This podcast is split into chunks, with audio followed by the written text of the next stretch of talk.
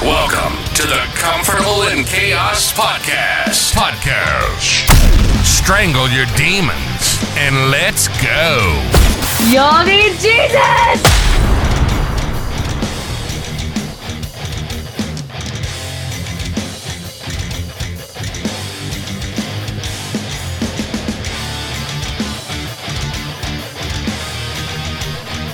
Welcome to the Comfortable Chaos podcast. I'm your host, Eric Hellberg. Now, I could tell you about Einstein. If you've been following me, you know that. I'm going to let that be for now. This podcast here, this message is more aptly titled A Voice for the Voiceless. A Voice for the Voiceless. And in essence, isn't that why we have the First Amendment, the freedom of speech? When you lose that ability to communicate, all is lost. What are you not communicating about? And or is anything precluding you from doing so? These are important questions. And I'm not going to mamby pamby around with you. I have all these messages in my mind born out of life experience and depravity and arduous stuff and overcoming. And man, we could sit here and do the motivational pie in the sky stuff. But I used to listen to a guy on the road back when I think Sirius Radio launched.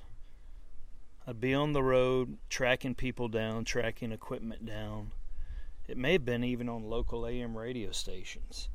I liked a guy by the name of Michael Savage. He was out of the Bay Area in San Francisco. I don't even know if he's still around, if he's still putting out content. I know he's gotten much older. Heck, man, with California as deplorable as it is, he's probably got the heck out of there as much as he loved it and I think he started in New York. What I liked about him is he could be talking about the decrepit nature of San Francisco, how it was going to hell in a handbasket, and yes, he was prophetic in that. But the next moment, he'd segue over and he'd be given a recipe to how to cook mussels marinara and or his mom's favorite sauce. He would sometimes wax um, exuberantly exuberantly and or he would wane more melancholy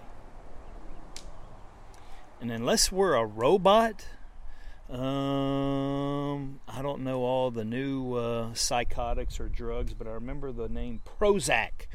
I remember Prozac because I remember hearing it was an antidepressant drug. And when I reported to my first unit in the Army, our platoon sergeant was a Master Sergeant Pruitt. And he was Vietnam era. Vietnam era, man. And this is the early 90s. Dude had been around. Probably would have been Sergeant Major, some big Sergeant Major command post, but he definitely didn't kiss anyone's ass. Um, I mean, geez, most field grade officers I ever saw interact with him, they had a lot of respect for the guy. But as a new guy coming in, and performance was to be key, and eyes were upon me, everyone warned me this dude's crazy, man. He's on Prozac. I'm like, Prozac? What the hell is that? I mean, and they're like, that's how he stays happy. And I'm like, okay, all right.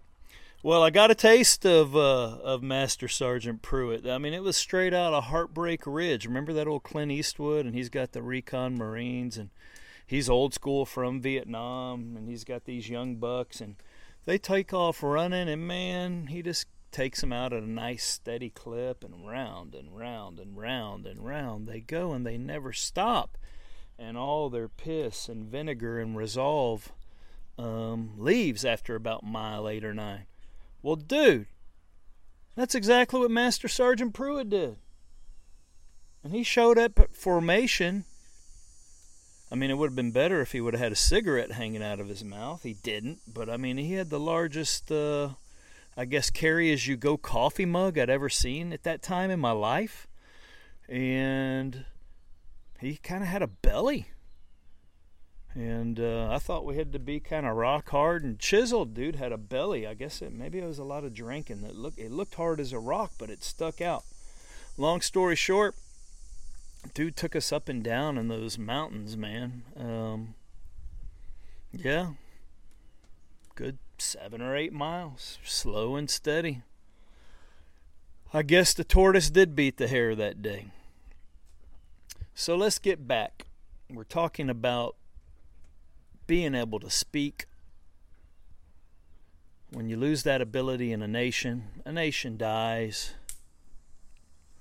When you lose that ability in a corporate setting, in a workplace environment, it's going to be hard to remain there without giving yourself away. In a relationship, if you lose the ability to communicate, well, depending upon the closeness, you're talking about soul death there. That is all very important stuff. And in the vein of the Comfortable in Chaos podcast, I would say dependent upon the type of man that you are. Mm, courage and risk is easy but if it's something that required your emotion, your emotional makeup, the your emotional toolbox in order to get to a certain point over a long period of time in your life and or and that would be indicative of a relationship. Could be with your child could be with your spouse um, and or you built a business. All the different things that are a different form of courage because there is an applied courage where you're perfectly fine with that risk of life, limb, and danger. In fact, you want it. But when you start to have hiccups in the other realm, it's something you're wholly unequipped to deal with. And so, what I am going to say is what I wanted to say in my last message. I just wasn't sure how to say it. Therefore, I made a mistake. Now, I am admitting that, and I am going to put myself out there with you guys. And when you put yourself out there, you run a risk of being disapproved of because you're being vulnerable. And what is vulnerability, and why do guys like us sometimes find it so hard? What you show may not be accepted. So remember, I said a pain for pain exchange. Getting pain, receiving pain. Where I'm going with this is I'm going to dedicate this show to an army buddy of mine who recently killed himself. He was a comms guy, networks guy. In fact, he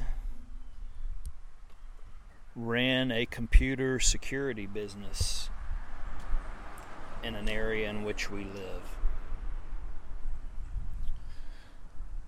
Why did he do that? Did he run out of courage? Hell no. He didn't run out of courage. Courage, as I just tried to lay out, is easy. This is different. This is that emotional investiture and that buildup of risk that requires a different type of fitness. That's something men have to learn. The other courage, for the most part, is innate. And if courage was simply an indicator of who's going to salvage their life and who is not, we have more veterans dying each day than any other segment of the population. I just had, I'm not going to give you the number because I didn't believe it when he told me. I just know that he's close on the ground. He personally counsels 10th Special Forces Group. In fact, he counsels guys from that entire post, all of Fort Carson and military guys from all over.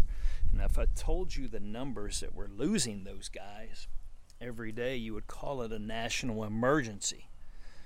Because how can a nation be prepared to look after itself and or defend its interest whether or not we actually have the ability to do that anymore and or on the second side of it if we truly are doing that anymore? That's a whole other episode down the road. That may be when i get Shawn Ryan on here.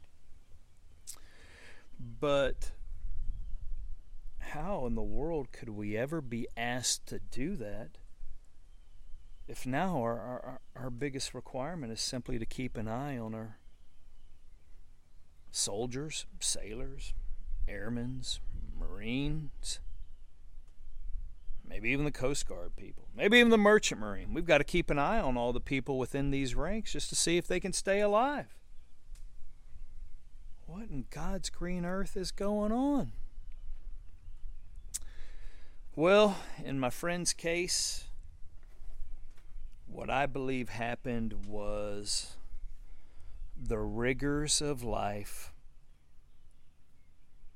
became too much. He wrestled with them as long as he could. He could not find any way out. He was voiceless. He lost his ability to communicate.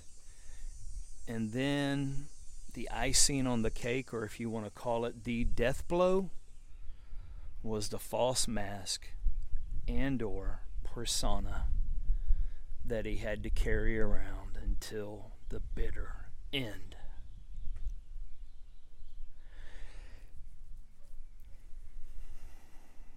Have you ever been there, man?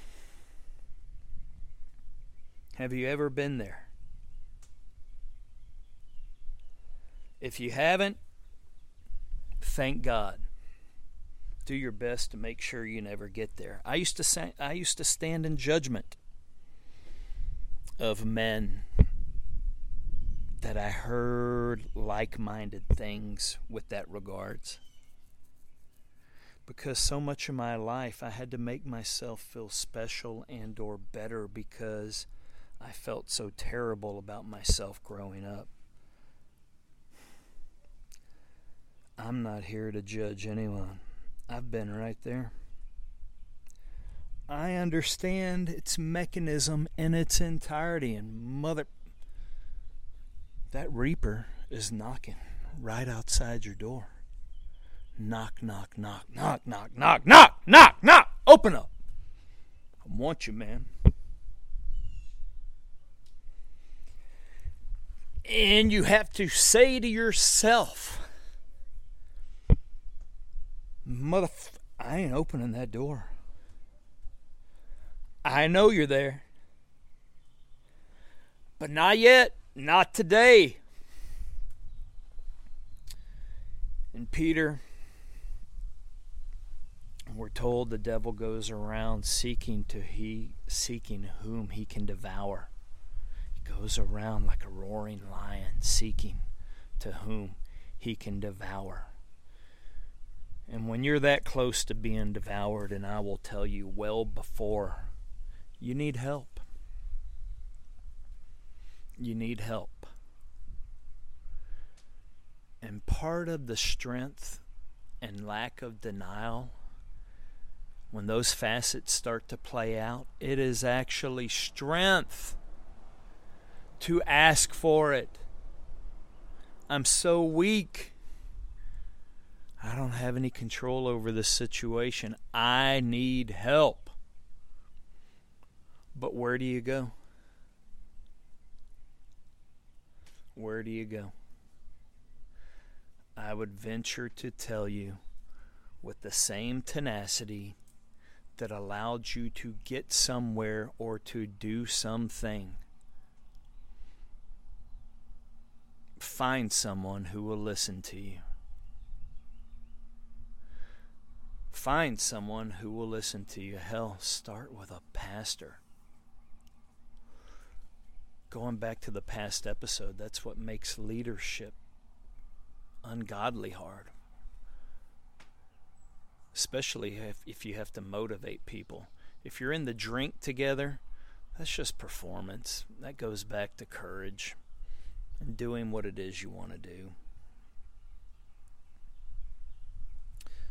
Real life, and I'm talking real life, balancing it all, having a family, a business away from all of that, taking all that into account.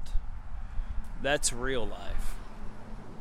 And that goes back to things I've said time and time again. It's real easy for a man to focus on one thing and do it exceptionally well. To take it all into account and hold it all up, that's a monstrous task for a man. Something always has to give. And in my buddy's case, something did give. So, what can we do? What can we do as men? We can ask one more question. We can check on one more dude. Because these are crazy times. I would not have been able to do that before. I hadn't adequately suffered. Some of it at my own hands, some of it at my own creation. But I certainly understand now. And I certainly can have empathy and it certainly is not going to hurt anyone. And if someone wants to keep you from doing it and take away that little tidbit of time, that may be problematic in and of itself. Simply walk over to your fence, talk to your neighbor. When you're out and someone looks a little bit different, maybe they're an extrovert, now they're somewhat reserved. Engage them find out what the hell is going on.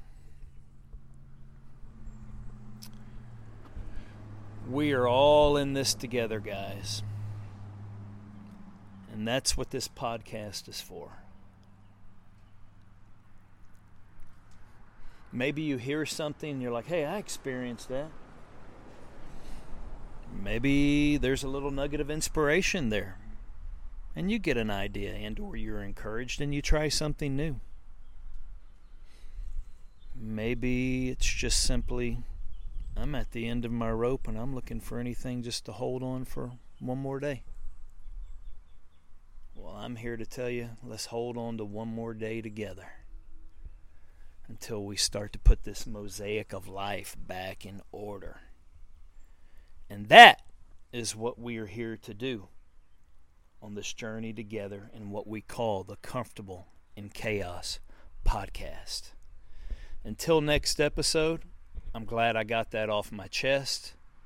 And I will bid you bon voyage, my burgeoning flock. And if I can get my head in order, we'll jump back onto all those topics I want to address with you guys.